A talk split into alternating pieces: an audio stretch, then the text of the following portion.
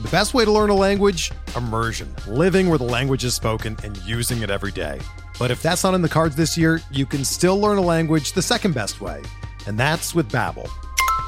Be a better you in 2024 with Babbel, the science-backed language learning app that actually works. Don't pay hundreds of dollars for private tutors or waste hours on apps that don't really help you speak the language. Babbel's quick 10-minute lessons are handcrafted by over 200 language experts and help you start speaking a new language in as little as 3 weeks. Babbel's designed by real people for real conversations, and their tips and tools are approachable, accessible, rooted in real-life situations and delivered with conversation-based teaching so you're ready to practice what you've learned in the real world. Here's a special limited time deal for our listeners. Right now, get up to 60% off your Babbel subscription at babbel.com slash bluewire. That's 60% off at babbel.com slash bluewire, spelled B-A-B-B-E-L dot com slash bluewire. Rules and restrictions apply.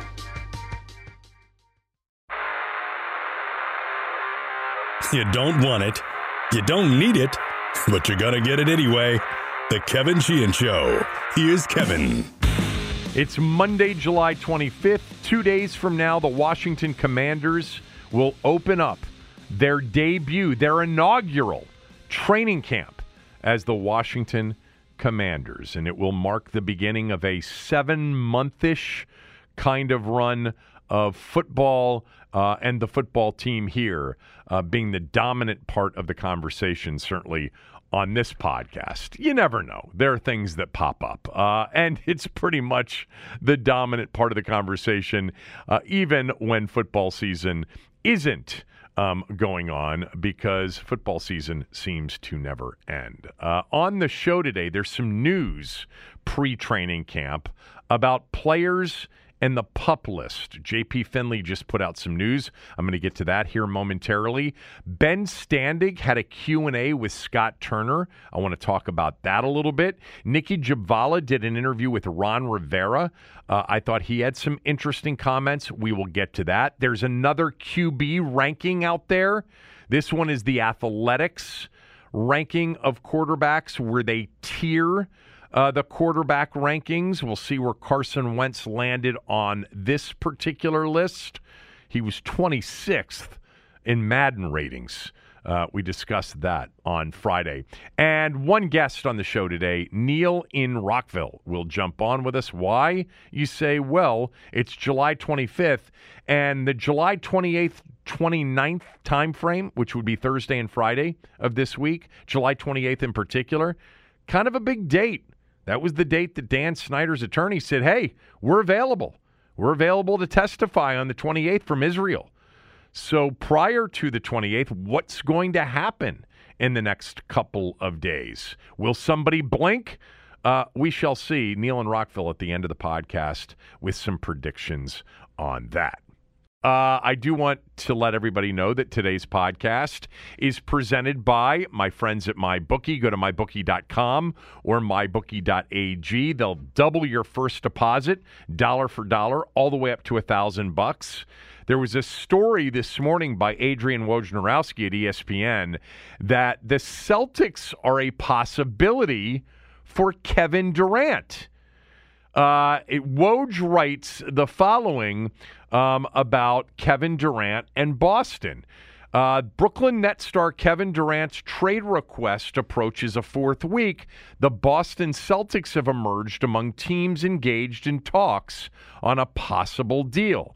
The Celtics appear no closer to acquiring Durant than others in discussions with the Nets, but Boston's ability to include all star forward Jaylen Brown as a centerpiece Uh, in, in the offer does help make the team formidable in its pursuit, sources say. Now, the three teams that have been most associated with Kevin Durant um, since Durant asked for the trade right before free agency began. The Heat and Phoenix were his two preferred destinations. Phoenix really looks like a long shot, I think, at this point after re signing DeAndre Ayton and uh, pretty much saying they will not give up Devin Booker. Uh, the Heat Uh, another preferred destination, uh, Miami just doesn't have enough. And then Toronto uh, has been uh, mentioned as a possibility. The Wizards were mentioned by Sam Amico last week as a team with some interest. What's interesting about Boston is they got swept by Boston. You know, Durant accepting a trade to the Celtics after they lost to the Celtics in a four game sweep in the first round of the postseason um, wouldn't reek exactly like what happened when he went to Golden State as a free agent after he couldn't beat Golden State. And in this case, it's a trade um, versus a free agent uh, choice. But still, man, uh, I think Durant and Kyrie Irving are going to end up in Brooklyn with Ben Simmons, with Joe Harris, with the other pieces, and be a team in which Kevin Durant has the best chance you know, obviously a lot would rely on Kyrie Irving um, being an actual person um, and coming back to earth uh, to be a normal teammate. Um, but, uh, you know, him with, you know, this, him with the combination of uh, Jayson Tatum and then the supporting pieces, including Marcus Smart, Defensive Player of the Year, Robert Williams, some of the other pieces uh, Boston would fly to the top of the favorites in the NBA next year to win the title. If it turned out to be a Tatum, Durant, hell of a supporting cast team in Boston, they would be the favorite. Jaylen Brown is not Kevin Durant. No one really, um, in terms of being available via trade with years left on his contract, really has approached this unique situation um, of Kevin Durant being available. That's why I would be all in if I were the Wizards. Now, my bookie has posted odds on Kevin Durant's next team. And the favorite still right now is one of the two teams that he prefers, the Miami Heat. They're at plus 225. Toronto's at plus 275. And then it's Phoenix at plus 500. The other teams mentioned, um, and this was last updated, it looks like before the uh, Wojnarowski news. Um, New Orleans, Memphis, Golden State, Philadelphia, the Clippers, the Lakers, and the Knicks are all mentioned. No other team is mentioned among those with that are bettable right now at my bookie. The Wizards are not there, and the Celtics are not there. Although I would expect when these uh, uh, odds update uh, shortly that the Celtics might be um, in there as well. Uh, but imagine Kevin Durant to the Celtics. Go to mybookie, mybookie.com, mybookie.ag. Don't forget, Kevin DC is the promo code you need to use and you should want to use, therefore, ending up with double the amount you deposit in your account. So, a couple of things. JP Finley, um, who covers the team obviously for NBC Sports Washington, has a radio show on 1067 The Fan with Brian Mitchell, wrote this morning about um, as we are pretty much on the eve of training camp, uh, players who may start training camp on the pup list. And I do think that Chase Young and Logan Thomas are going to be big stories, but there were a couple of other names mentioned that we really haven't been talking about. Um, he says that Washington's going to open up 2022 uh, training camp with their biggest defensive star, Chase Young, on the pup list. So he expects, and we've been talking about this for a while, Chase Young won't be able to begin practice as training camp begins. Remember, it is July 26th, 25th. It will be the 26th and 27th. And at that point, we are still we are still a month and a half away from real games. The first real game, September 11th, against Jacksonville. Now, Ron Rivera is going to have a pre camp press conference um, tomorrow, I believe. Uh, he will no doubt be asked about Chase Young and his progress um, and when he expects Chase Young to be ready. But they should keep this as a low expectation environment. There is no reason to promise anything. None. We are way too far away from the opener. We're, we're well short of the time in which it would become serious, or at least perceived serious, that he needs to start getting work. There is no reason to give away any sort of competitive advantage to Jacksonville or Detroit early in the season that they're not going to have to face Chase Young. We certainly don't need an all in for week one campaign. You know, we've gone through that all together, courtesy of Robert Griffin III in his second season. That was a big mistake. You know, everybody knew that that was a mistake, with the exception, of course, of the owner and the quarterback. Um, you don't need that. And so far, I think Ron Rivera and Chase Young and others have done a decent job of keeping the expectations low. You know my theory under promise, over deliver. I've been talking about this for 10 plus years. This has been the franchise that has overpromised and underdelivered, maybe more than any in the history of the National Football League. The Cowboys would be a close second in recent years. Um, but this has been Dan's MO. He's cared more about, you know, the hype and the sizzle than the substance, as we know. We've lived through it. Ron Rivera isn't really that kind of guy, um, and we will get to some of his comments with Nicki Jhabvala. But um, I I think they should continue to keep this thing super low key and say he's making progress. We're encouraged, uh, but we'll see. Now, JP in his story also wrote that he expects Logan Thomas to appear on the pup list. Um, word from Ashburn, he writes, is that while Thomas seems likely to open on the pup list, he's recovering quite well from his December knee injury and could even be ahead of schedule. There's real optimism there. So that is some news uh, on Logan Thomas, who had that injury later in the season than Chase Young did. You know, the injuries are not exactly the same. Um, but that seems to be good news on Logan Thomas. He had some other news on other players as well.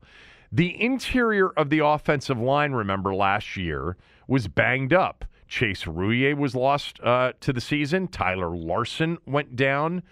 Roullier broke his leg, remember. Larsen tore his Achilles. And JP writes the pup list seems likely for both players though Chase Roullier is the bigger concern. So, Washington's starting center for the last few seasons, big part of that offensive line, the center whose starting quarterback will be under, will be, you know, standing over top of them it looks like is a big concern for the team. Will, you know, that that's look, that offensive line, super well coached. We have two new guards, and the center position, which I think we've been assuming would be Chase Roullier, seems to be in a little bit of, uh, you know, uh, of of a mystery right now. Tyler Larsen, you know, the Achilles injury, he's gonna, he, it looks like he's going to start on the pup list. And then you've got Keith, Ish, uh, Keith Ismael and Jon Toth on the roster. So you got guards like Norwell, Trai Turner, and Schweitzer and Saahdiq Charles who will be battling it out for the starting guard positions. I'd pencil in right now personally Norwell at one guard. Um, and maybe Turner at the other, but I know they like Wes Schweitzer. But the center position uh, is going to be, you know, something to keep an eye on. So Chase Young and Logan Thomas are the headlines as it relates to the pup list. Uh, but it looks like Logan Thomas, there's encouraging news on Thomas. Um, and then what we will have is we'll have a closer, you know, eye uh, on the center position with Roullier and Larsen uh, potentially um, both uh, starting on the pup list, but Roullier beating, being the bigger concern for long term. So there you go. Uh, that was that news. Meantime, our good friend Ben Standig, uh, JP's a good friend too. Um, our good friend Ben Standig um, had a story in The Athletic uh, where he interviewed Scott Turner. I would encourage all of you, as I have before, to subscribe to The Athletic. It's totally worth it. And Ben and everybody that cover that covers all the local teams are great. Um, ben, of course, does a phenomenal job as a reporter, and he had a sit-down Q and A with Scott Turner, the offensive coordinator. Um, I'm not going to sit here and read through the entire story. Uh, that would defeat Ben's purpose, which is to get people to subscribe. Um, but uh, I'm telling you, it's inexpensive and totally worth it. But there was um, uh, there, there was a part or two that I wanted to read to you, and the first one. I think was about Antonio Gibson and this notion that I have that they are a little bit down on Antonio Gibson. You know, you don't draft a running back in the third round, Brian Robinson Jr., if you think Antonio Gibson's going to be your workhorse and you're all set at running back with Gibson and then McKissic as the change of pace and the third down back. You know, you just don't do that. They obviously liked Brian Robinson a lot, um, but third round running back typically means you think he's going to play for you and at that position sooner rather than later. Ben asked him, You added guys like Brian Robinson. What does he bring to an offense that has two, two good backs already, but maybe didn't have a steady between the tackles element? And Scott Turner answered, First, Antonio, he's gotten so much better. I'm so glad to hear Scott Turner say that because part of me has been concerned that they are, you know, a PFF customer, a pro football focus customer, just as all 32 teams are. Um, and that maybe they are relying on some of the analytics that say that Antonio Gibson has left a lot of yardage on the field. It's not my feeling that that's been the case or was the case last year, especially as he got it rolling during that four game win streak. I think Gibson in his rookie year, you could tell on zone runs in particular, um, outside zone zone runs much more in particular, that he didn't have great feel for that kind of a run. He wasn't a running back in college. He was a wide receiver. He was still getting used to the position. But I saw a guy that was getting much better. And to me, at 6'2, 225 pounds, 230 pounds with 4 3 speed, I still think Antonio Gibson has a chance to be a star running back in the league. And I think we have seen signs of that.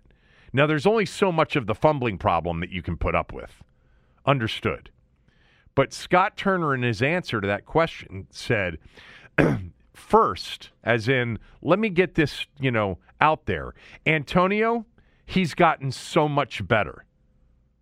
Okay, well, then why did you dry, draft Brian Robinson Jr.? Um, and then he says the more carries he's gotten as a between the tackles runner, he writes, he says, Ben writes, you can't run for a thousand yards in the NFL and not be that type of player. Just adding quality players to our roster. If Brian is, who we think he is and continues to develop, it just takes a load off Antonio. He's not the only guy carrying the ball in those scenarios. We got a guy that's had a lot of reps in college. Antonio, coming out of college, had 33 carries. Robinson, that's all he's done. He adds a little bit of a physical element, but Antonio is a physical runner too, which he is, I add. He's 230 pounds, Scott Turner says. People tend to forget that at times. I don't. Um, and when he gets behind his pads, he's a force. He's hard to tackle. Robinson is just another guy who fits that mold and allows Antonio to do a couple of different things. Maybe takes a little mental load off him as well. And then JD is going to be JD, JD McKissic. So maybe that is a telling quote um, and answer that what they really don't want Antonio to feel is all of the pressure of being the number one lead, you know, lots of carries back. And that you know, it's of course it's always better to have two of them, and in case of injury, and Antonio hasn't been healthy all the time, to have another guy that you can put in there. Um, obviously, they don't feel that way about Jaret Patterson or Jonathan Williams or the other backs. Um, they've got Robinson clearly in a much higher class than that. But I did feel better about that answer about Gibson because I was starting to get the sense that Antonio Gibson was a little bit in the doghouse. Now, he should be for the fumbling, and that's got to uh, stop. But putting that aside, big thing to put aside, understood. Um, I like Gibson's potential. I think Gibson was significant to their four game win streak. And I thought the combination of Gibson and change of pace, McKissic, is a really good one. And I love how he runs with power. I love the yards after contact. I think the vision got much better, and he is a home run hitter with 4 3 speed. And I just didn't want to think that they were giving up on him at all by drafting Brian Robinson. And I think that answer told me that they haven't because he made it a point, Scott Turner did, that Antonio's gotten so much better the more carries he's gotten as a between the tackles runner. You know, and really, I think you've seen it with Antonio on some of their inside zone and outside zone stuff. The stuff that requires more patience, more feel, more vision, um, more pressing and cutback. Um, I think you've seen that with him. And I, I know what PFF thinks of Antonio Gibson, which is not that much. I just personally disagree with that. Um, there was one other thing um, that uh, I wanted to read from what is a, a, lengthy story with a lot of quotes from Scott Turner. Um, uh, he uh, was asked by Ben. Hold on for one second. Let me find it. I had it here for a second. Oh, here it is. We know your eye for talent has connected you to evaluating certain players, Taylor Heinicke being the most obvious, and Gibson, who Scott Turner was a fan of, and Stefon Diggs in Minnesota when Scott Turner was there. I actually did not know that Scott Turner was the fan of Stefon Diggs. Many of you know that in that draft, I really wanted Washington to draft Stefon Diggs. They got Jamison Crowder two rounds earlier, but the guy, or uh, a round earlier, but the guy that I really wanted was Stefon Diggs. You know, not just because he was a Maryland guy, but because I knew how explosive he could be. There were injuries, there were some concerns, which is why he fell to the fifth round. Um, I didn't realize Scott Turner was a Stefon Diggs guy when he was there in Minnesota. Um, but anyway, Ben asks Was there anyone in this class you gravitated toward pre draft? And he he said, "No, I mean it's a collaboration. We do our scouting; they do a great job of, pre- of presenting us with guys. I feel great about all of our draft picks. I was excited about, and now I'm even more excited than I was about Jahan, Jahan Dotson. He's a dynamic route runner. He's smooth. He catches the ball very naturally. Nothing seems to phase him. He can line up a lot in different spots, and he's going to get open and make plays. He's a guy that we and me specifically targeted pretty early in the process. We were excited that we could we could get him and get some other picks out of it too. It worked out perfectly with our plan and what we expected going into that draft. So there are a couple of things here. Let me just say real quickly Scott's been um, a voice. I know this. Um, been a voice uh, or has voiced his opinions about various players. I know that two years ago, um, he was a big fan of Sam Cosmi. He was a big fan of Dyami Brown. Uh, he was a big fan of Elijah Moore, the receiver that went to the Jets uh, Washington. Um, by the time uh, Dyami, Bo- um, Moore, uh, Dyami Brown came around, Elijah Moore was long gone. Um, and he was a fan of Jahan Dotson this year. So there are players that he's been um, fond of. But, you know, he told you right there what I told you a week ago, week and a half ago. And that is there are people in the organization that after these offseason activities, and they haven't played a game yet, I understand that, that will tell you that Jahan Dotson's the best receiver on the team. That's what they felt coming out of the offseason stuff. And when he said, I feel great about all of our draft picks, I was excited about and now am even more excited than I was about Jahan. You're hearing, you know, the offensive coordinator tell you, wow, did he have a nice little offseason of mini camp and OTAs? And they're expecting a lot from him this year, a lot. In his rookie season. And then he also told you that the plan, you know, he was a guy that we and me specifically targeted pretty early in the process. Dotson. We were excited that we could get him and get some other picks out of it too. It worked out perfectly with our plan and what we expected going into the draft. So that was the plan all along to move down if they could and draft Jahan Dotson, who they knew wouldn't go before some of those other receivers, and get him at a point maybe a little bit earlier than they could have gotten him if they traded back one more time, but they didn't want to risk it. But when he said he's a guy that we and me specifically targeted pretty early in the process, let's just make sure we're all clear. Scott Turner, big Jahan Dotson fan, carried over you know, I'm not saying it carried over to the scouts or the scouts identified him and it carried over to Scott, um, but they were all in on Jahan Dotson. And I think, you know, we'll see about Dyami Brown and to see whether or not he, you know, was right about him because I know he liked him a lot, liked Elijah Moore a lot too. I think he would have preferred Elijah Moore, but Dyami Brown was a guy that he really liked, and we didn't see that much, obviously, from Dyami Brown last year. But different quarterback, et cetera, this year. But when I've told you recently that they feel like they have a 12 win offense if everything goes well, that Jahan Dotson, according to several in the offseason, was the best receiver on the field. Now, remember, there was a receiver missing from the field, Terry McLaurin. Um, so I'm not saying that they think that Jahan Dotson is better than Terry McLaurin, but I will tell you that I'm not sure I'm not saying that. I think that there are some people in that organization that think Jahan Dotson might be the best receiver on the team. And as I mentioned before the draft, Dotson was a guy that they liked. I told you that the night before the draft that Jahan Dotson is a guy that they had high on their list. But they had him as the guy they wanted. And they executed on that by picking up other picks in the process.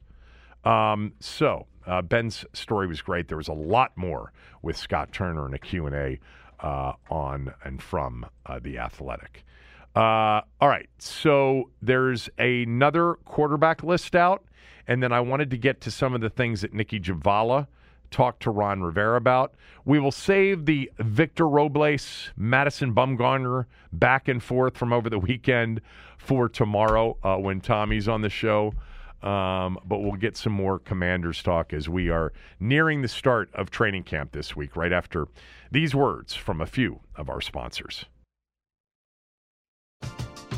We're driven by the search for better. But when it comes to hiring, the best way to search for a candidate isn't to search at all. Don't search match with Indeed. Indeed is your matching and hiring platform with over 350 million global monthly visitors, according to Indeed data and a matching engine that helps you find quality candidates fast. Ditch the busy work. Use Indeed for scheduling, screening, and messaging so you can connect with candidates faster. Leveraging over 140 million qualifications and preferences every day, Indeed's matching engine is constantly learning from your preferences, so the more you use Indeed, the better it gets. Join more than 3.5 million businesses worldwide that use Indeed to hire great talent fast. And listeners of this show will get a $75 sponsored job credit to get your jobs more visibility at Indeed.com slash BlueWire. Just go to Indeed.com slash BlueWire right now and support our show by saying that you heard about Indeed on this podcast. That's Indeed.com slash BlueWire. Terms and conditions apply. Need to hire? You need Indeed. Everyone is talking about magnesium. It's all you hear about. But why? What do we know about magnesium? Well, magnesium is the number one mineral that 75% of Americans are deficient in. If you are a woman over 35, magnesium will help you rediscover balance, energy, and vitality. Magnesium supports more than 300 enzymatic reactions in your body, including those involved in hormonal balance. From functional medicine doctors to mental well being and female hormone experts, we all know that magnesium is the one mineral to improve all aspects of well being and health. But which one? Magnesium Breakthrough from Bioptimizers, the trusted choice recommended by leading experts with seven best absorbed forms of magnesium to ensure your body receives the support it needs for overall well being. Go to bioptimizers.com slash balance today and use code BALANCE10 for 10% off. Support your journey to wellness at B-I-O-P-T-I-M-I-Z-E-R-S dot com forward slash balance. Magnesium Breakthrough from Bioptimizers, your foundation to optimal health and vitality.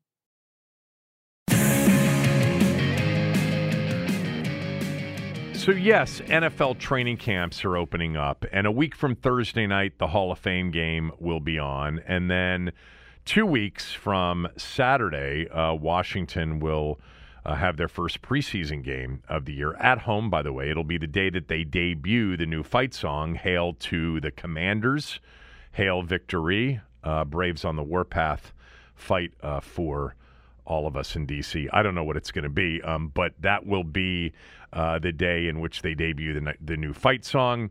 Um, or who knows? Maybe they'll take a vote. Uh, maybe it'll be another one of those. Hey, we're giving you a list of songs to listen to, and then you can vote on them. Uh, I have no idea how it will work, um, but.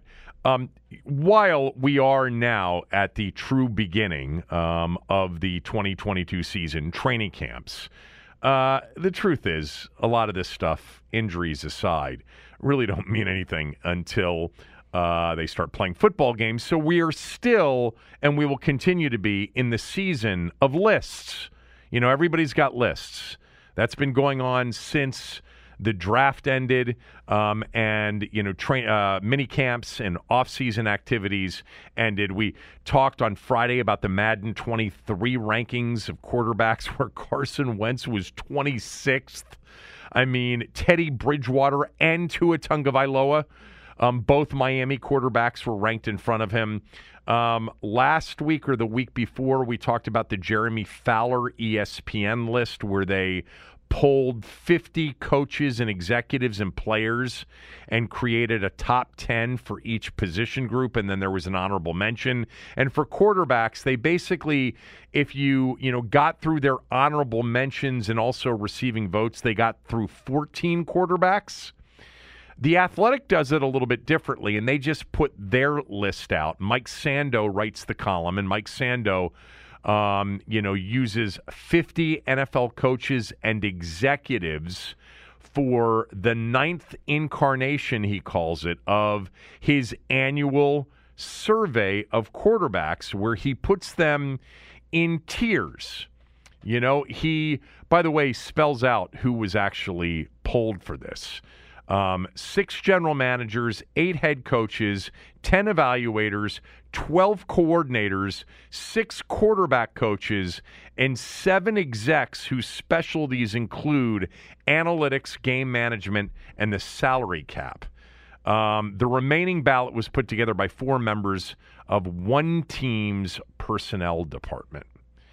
So they put 35 quarterbacks into one of five tiers. Tier one being the best, tier five being the worst. Quarterbacks were then ranked by average vote and placed into tiers, and based on vote distribution, um, they began their list with Aaron Rodgers, who was number one overall in tier one, which is described as a quarterback who can carry his team each week. The team wins because of him. He expertly handles pure passing situations. He has no real holes in his game. So in tier one, you had Aaron Rodgers. Then at two, you had Patrick Mahomes. At three, Tom Brady. At four, Josh Allen. At five, Justin Herbert. At six, Joe Burrow. And that was it. That, that was the list of tier one quarterbacks. And by the way, that order of tier one quarterbacks makes sense to me. You know, I think Aaron Rodgers is number one, Mahomes two, Brady three, Josh Allen four. I do think Herbert's talent and upside puts him now in that level of quarterback. Now, of course, he hasn't played in a playoff game yet in his two years. Um, Joe Burrow is out of that group definitely at the bottom of that list. I'd love to have Joe Burrow as my quarterback, but I don't think he's as good as Justin Herbert or Josh Allen or Mahomes or Rodgers. Still would love to have him.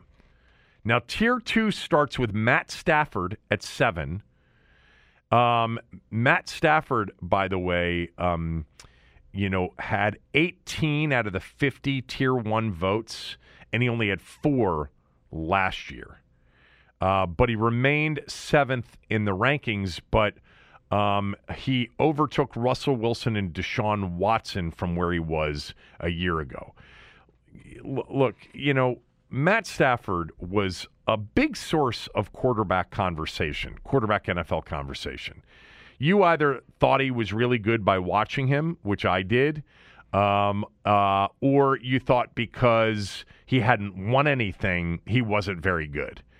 Um, I don't do it that way. Quarterback's very dependent. Um, it is a position which is the most influential on the final result of a game and, you know, ex- by extension, the final results of a season. Uh, but there are lots of really good quarterbacks that we can all watch and say, yeah, I'd like to have him um, that haven't won much. Uh, Matt Stafford got into a much better situation and proved that he was, you know, a top 10 ish kind of quarterback. Now, would I have him at number seven? Maybe a little bit high for me, but I've always had him hovering around the top 10. You guys know that, even when he wasn't winning anything in the postseason. Russell Wilson's at eight, Deshaun Watson's at nine. You know, if you take I mean, if we didn't have the last year and everything that he's been going through, he would still, for me, be in the top seven. But we don't know what we're going to get from Deshaun Watson. You know, all of this cycle it plays a psychological, you know, role in what he will be. I mean, how he bounces off a total, total transformation of his reputation as a person and, you know, in some cases as a player. He came in nine on this list. Lamar Jackson came in at 10. The Fowler list, which had Prescott at 10 and uh, and Jackson outside the top 10, that was the one significant change, even though I had some order differences. Um, I didn't think Dak Prescott was a top 10 quarterback, and I thought Lamar Jackson was. They have Prescott at 11, Derek Carr at 12. Like Matt Stafford, Derek Carr is going to get an opportunity this year, even though he's with the same team. He didn't have to move teams, but with Davante Adams there, uh, with with some of the talent that they have, he's going to get a chance, you know, to make that Stafford jump. And there's some projection of this jump already. You know, I, I don't think Derek Carr is a top 12 quarterback. There are quarterbacks that I would prefer to have over Derek Carr. That's just a personal opinion. But this year's a big year for Derek Carr. Big year for Derek Carr because he's got the best receiver in the league. Uh, he's at 12. Kyler Murray's at 13. By the way, these are the tier two quarterbacks, which started with Stafford. Um, Kyler Murray's at 13. I'm not a big Kyler Murray guy, as most of you know. Matt Ryan's at 14, and those are your tier two quarterbacks.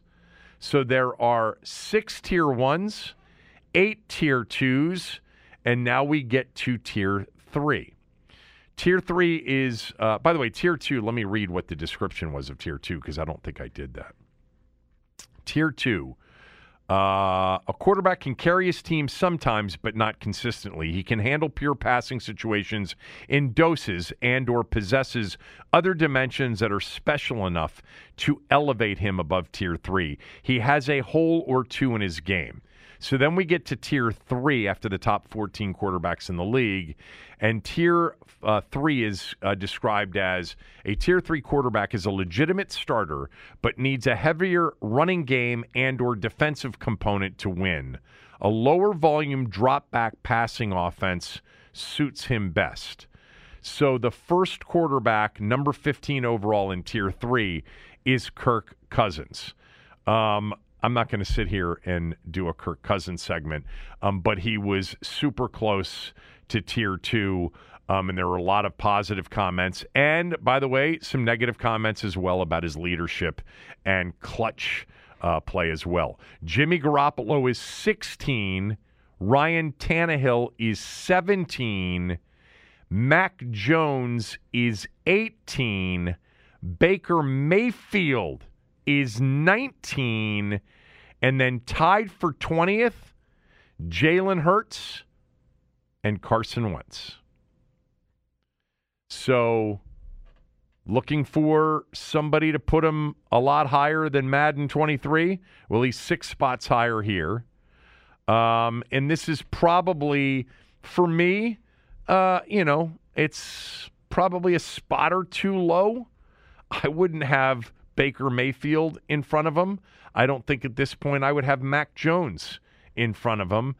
Um, I think I would have Ryan Tannehill in front of him, and I think I would have Jimmy Garoppolo in front of him. Not massive fans of either in terms of, you know, would I have preferred Garoppolo over Wentz? Six and one half dozen the other. By the way, with him coming off the injury, probably more on Wentz.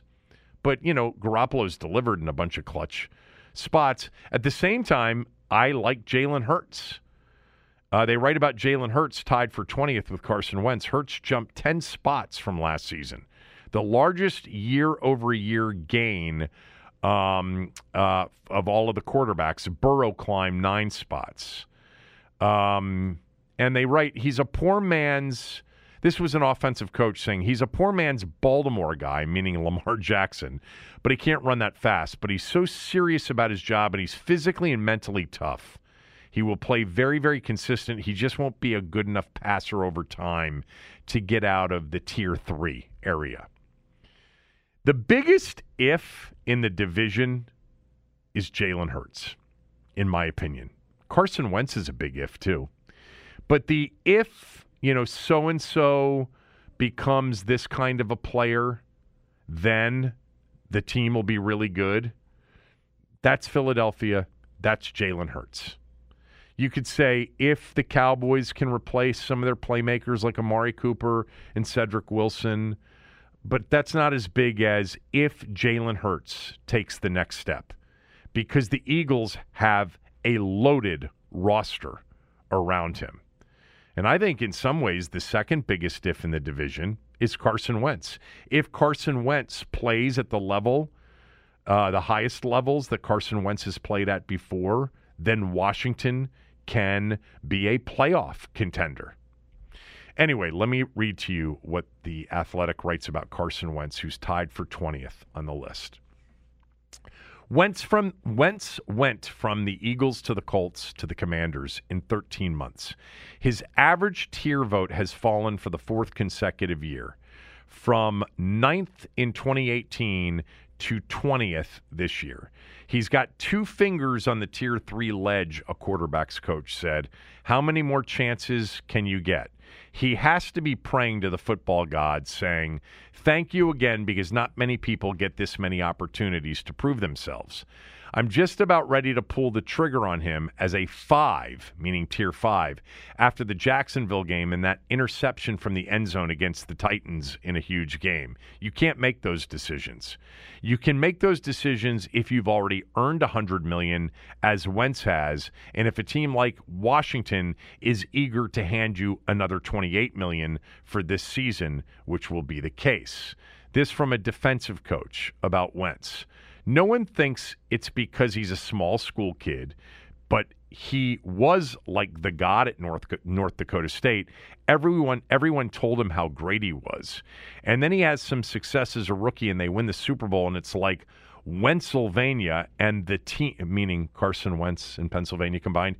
Um, and the team's like, "Oh, we've got it figured out." And I don't know that he had it figured out. I don't know. I don't know that he's gone through that process and understood how to be a professional to make himself better. He thought it just happened. I just don't think the kid ever looked internally and said, "It's my fault. I have to do this better. I have to prepare differently." That was from a defensive coach among the 50 polled for this quarterback tier ranking on the Athletic.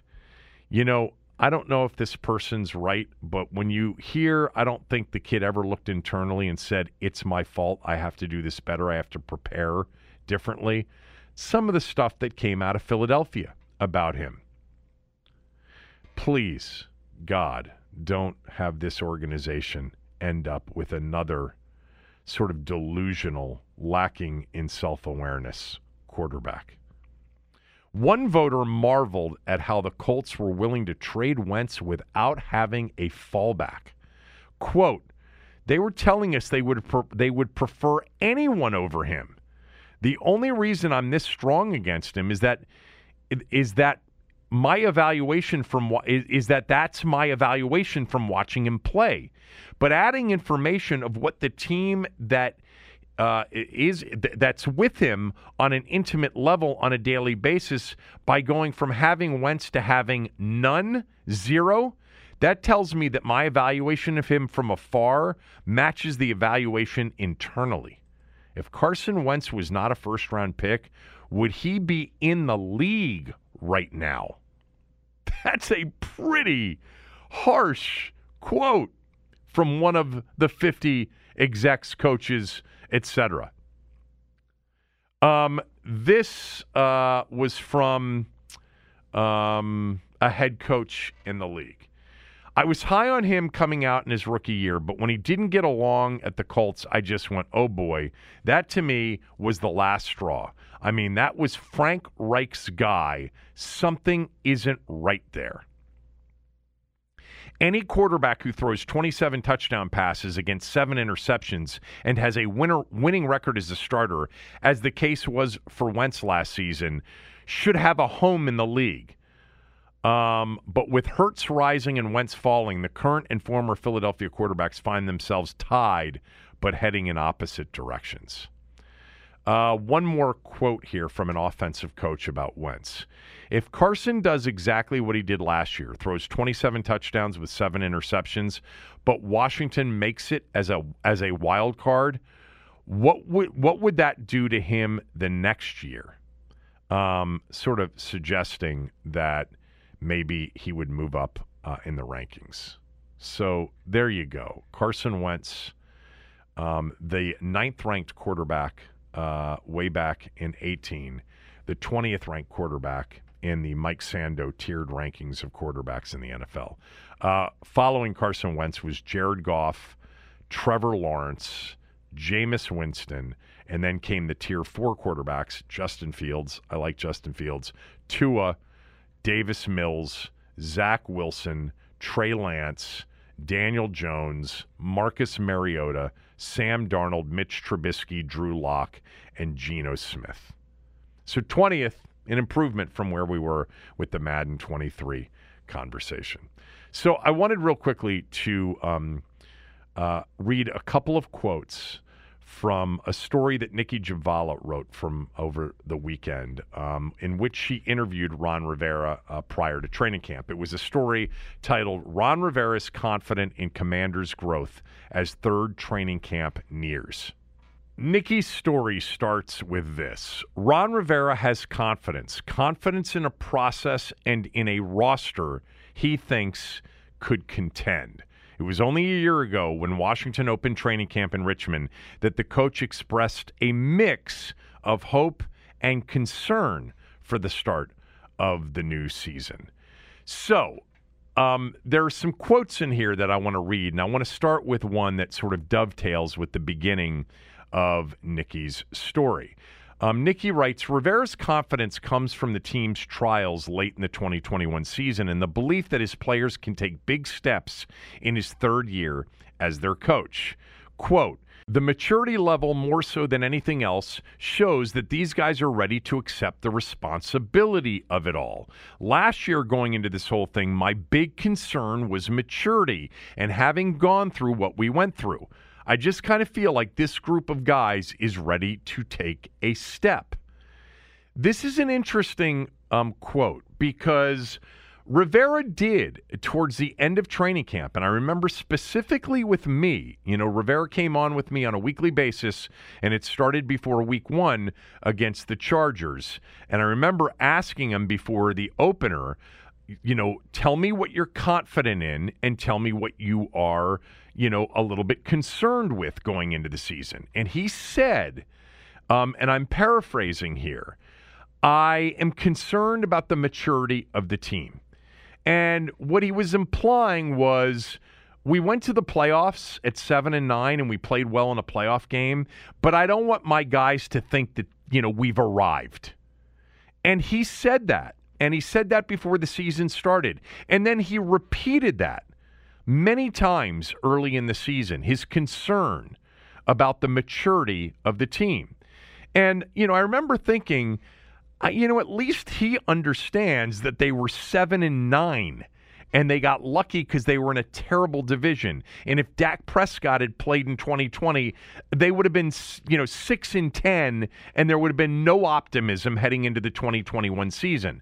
There would have been no delusion from the players as to what they were. But he was concerned with especially some of his young players, and let's be more specific, because he called them out not by name, but we uh, ultimately knew who he was talking about when he said things like maturity and adhering to the scheme and doing their job.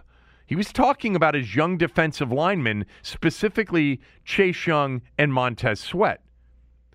So the maturity level, he thinks, after, you know, a 7 and 10 season, which by the way they had trials and tribulations through that season just like they did in 2020 with COVID and all the challenges. Last year, they got onto a four game winning streak, but they had a lot of injuries and then they had a ton of COVID sort of derail the four game run. I don't think they were going to go to the playoffs. Um, and Dallas handled them pretty well when they didn't have COVID issues. In that first game following the win in Vegas against the Raiders, they got them to six and six. Even though the final score of the Dallas game, twenty-seven to twenty, and Washington actually had a chance at the end of that game, they were down twenty-four nothing at halftime. They were down twenty-seven to eight with six minutes to go in the game. Like they got handled by the Cowboys. The score was very misleading. But he thinks that unlike last year, he thinks the maturity level has taken a step. That's that's good. Um, and then he said something that I liked, but at the same time was a bit of a shift from where he's been. He uh, Nicki writes.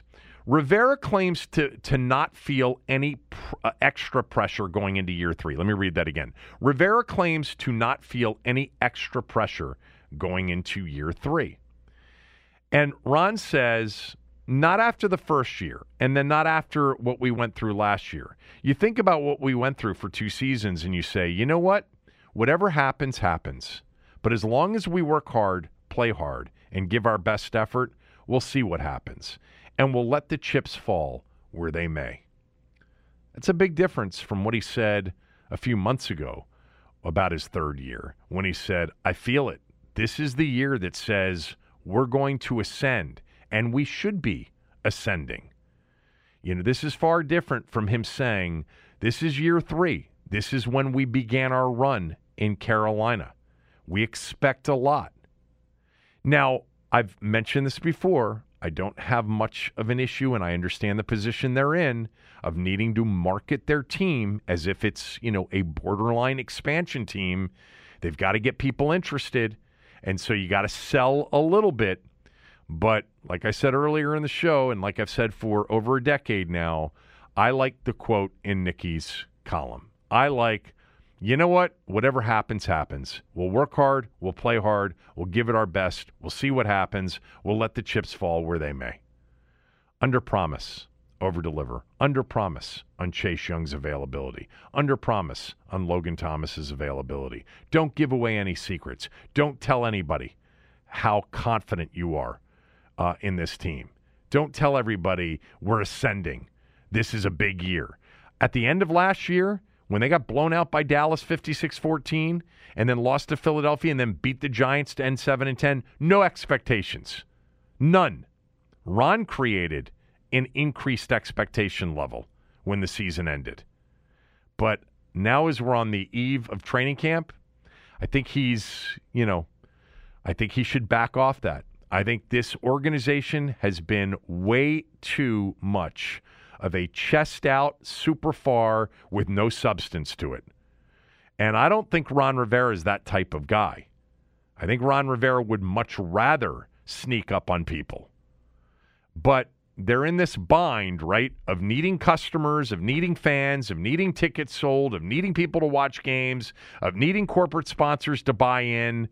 You know, Andrew Brandt put out this um, uh, note on the Green Bay Packers financials because, as the only publicly held team, they have to disclose and you learn about where they are uh, revenue wise. It was pretty interesting. The um, the Packers numbers, I mean, they're they're enormous. Uh, they reported total revenue of 579 million. 347 of that, uh, 347 million of that is the national revenue. Remember, we had Kurt Badenhausen on last week. Um, and he said each team got a check for th- I think he said 345 million for for all of the national TV and other national revenue, and then he wrote 232 is local revenue.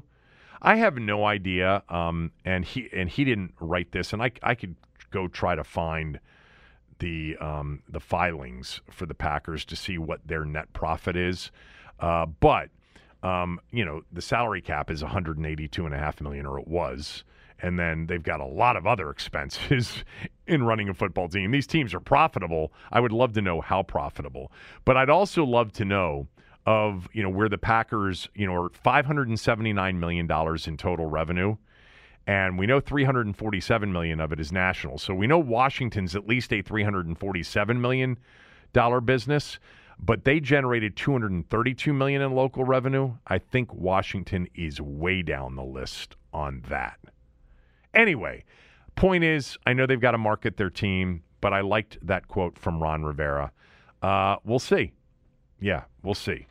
Hard to really, in their position, after what they have provided over the last 22 years, to really promise anything going into a season anymore. Just show us. And it starts September 11th against Jacksonville. All right, uh, Neil and Rockville to finish up the show right after these words from a few of our sponsors.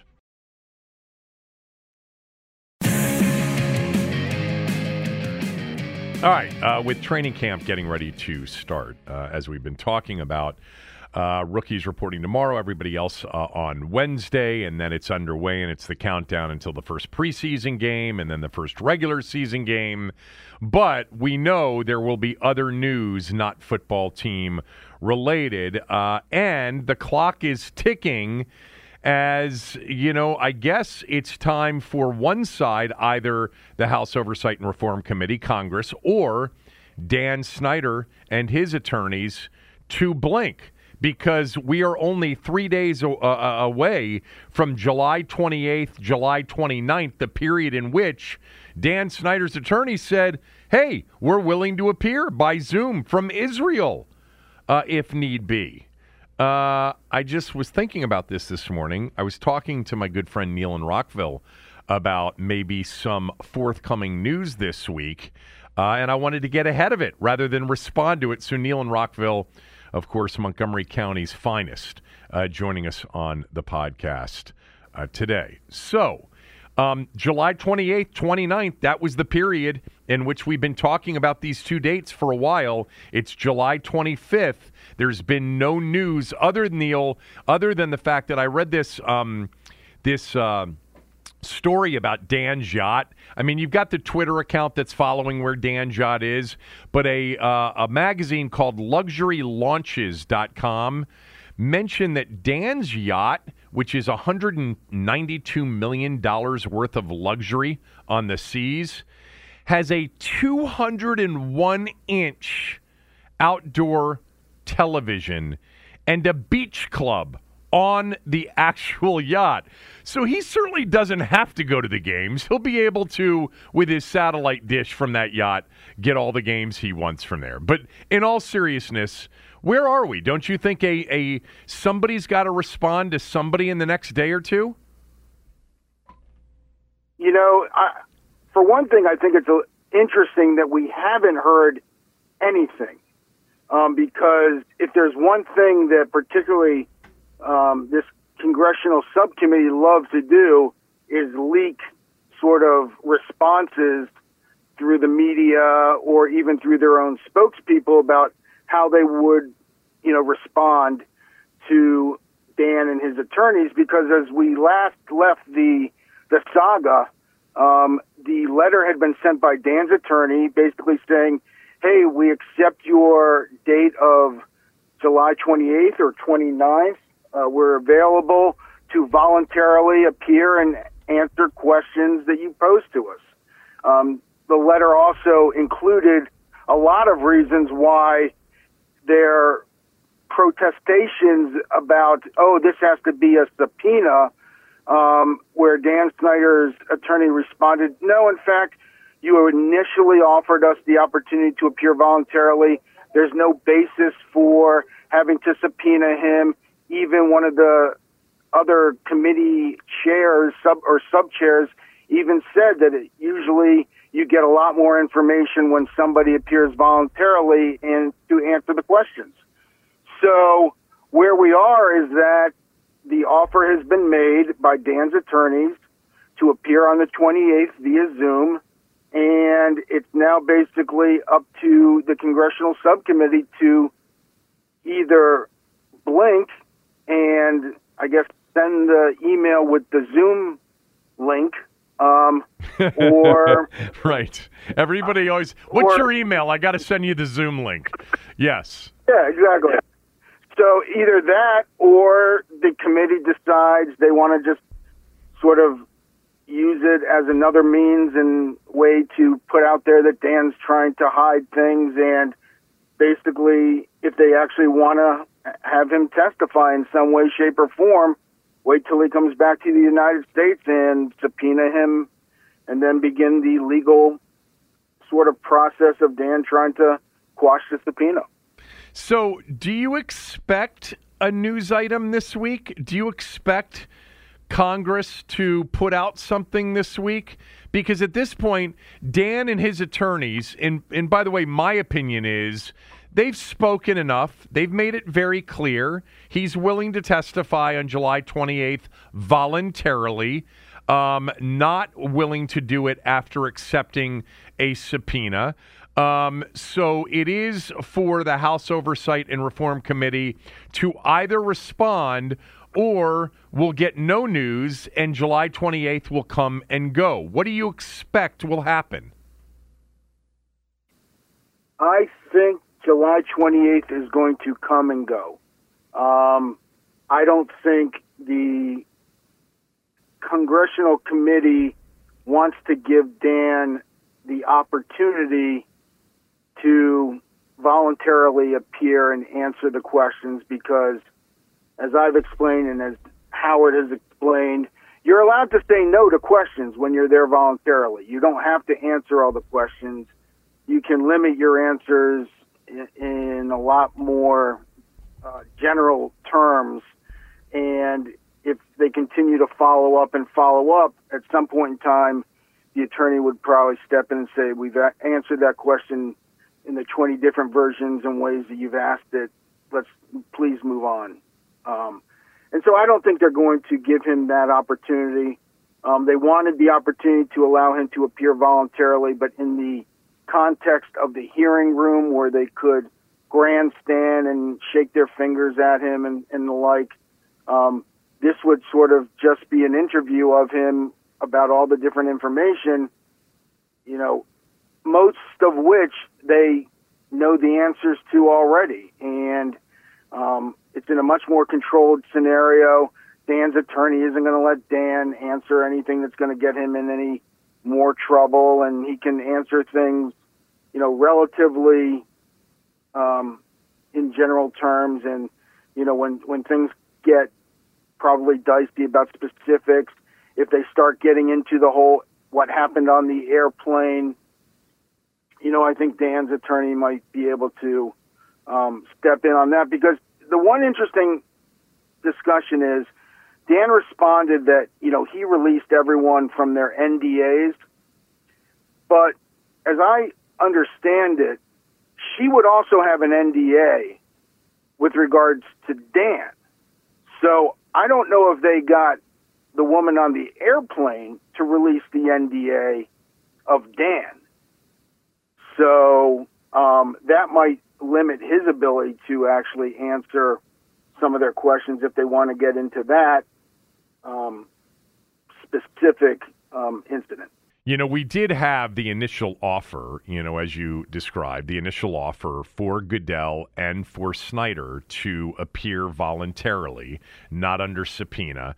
You know, we had actually the quote from uh, the representative Krishnamoorthi, who actually, you know, tried to, des- to describe the benefits of testifying voluntarily. Of course, they changed the offer, you know, after Goodell um, spoke, and and and the team uh, or Snyder and his representative, his legal representative, have said, "Look, you you you're you've changed the rules. You offered a voluntary opportunity, and we're taking you up on it now. We just couldn't do it back on June 22nd, but we can do it now. So this is where we are. We're at a stalemate. They want him to testify under subpoena. The you know Snyder's willing, I think. Um, I don't think he'd be excited about it, but he's willing to at least, you know, um, at least put it to them that he's willing to testify voluntarily. They should, on July 28th, which would be Thursday of this week, they should, at the end of the day, send some sort of press release saying, We waited all week and all day today here in Israel.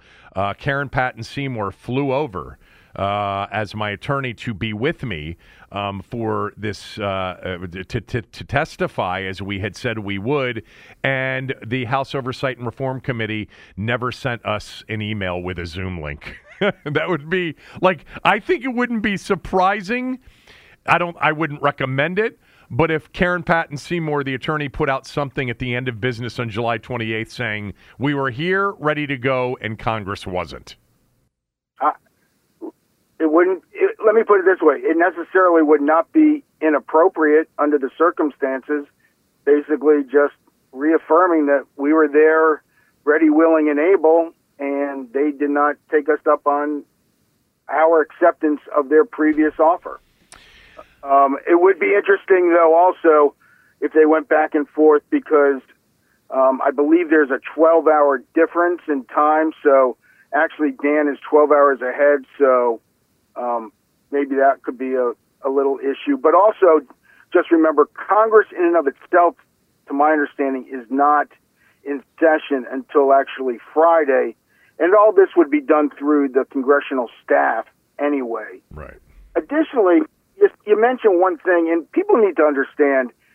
Uh, we know how awkward Dan is in public settings and, you know, press conferences and the like.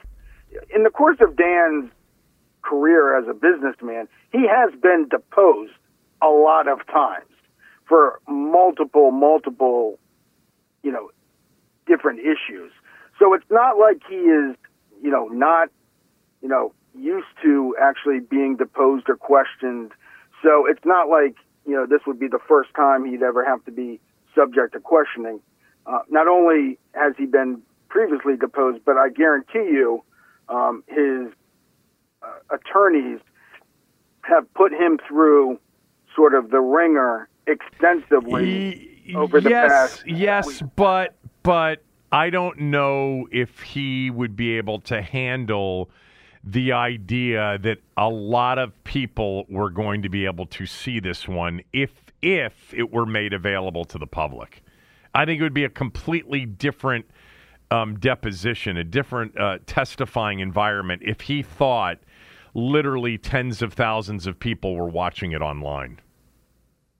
Well, it's not going to be. It wouldn't be online. It wouldn't be. It wouldn't be live in any way, shape, or form. It would be a recorded interview. Still. Um, still, yeah. This. I mean, to my knowledge, this isn't in any way a sort of a public questioning. It's not a hearing. Well, to answer answer this: Would people eventually get to see the recorded version? Possibly. That, I uh, mean, I'll it equate would, it back. That, yeah, then it I would mean, change. It would change the calculus for him. It would change the way he handled it if he thought that was a possibility. It's different to do it in a, you know, in a small room with five people, a bunch of attorneys grilling you and having him handle it. It's like him running a small meeting.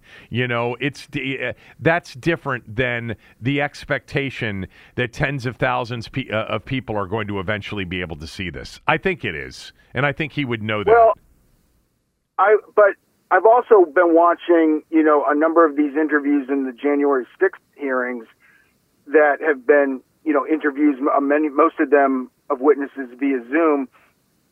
And it comes across, you know, not as, certainly not as powerful as live video testimony. I mean, we saw it even with Roger Goodell sitting there, but in this situation, it would be at a table. Dan would probably be there with his attorney I don't think it would come across as bad as certainly not as bad as live testimony for him.